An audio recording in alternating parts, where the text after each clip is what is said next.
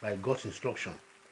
In the book of Jonah chapter two and verse number ten says, and the Lord spake unto the fish, and it vomited out Jonah upon the dry land. Whatever had been swallowed by the enemies in your life shall be vomited today in the name of Jesus Christ.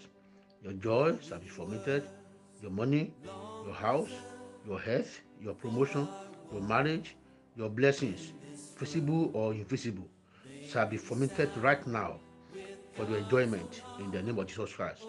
By the word of the Lord, I command everything that legitimately belongs to you in the, st- in the store and the grave of the enemies to come out now and come back to you in the name of Jesus Christ.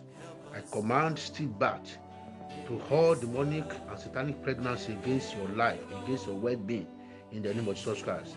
The pit dug for you by the enemy is close up now.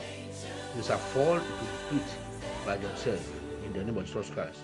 Receive grace today to be holy and to be righteous, to enjoy God's, prov- God's provision in the maximum.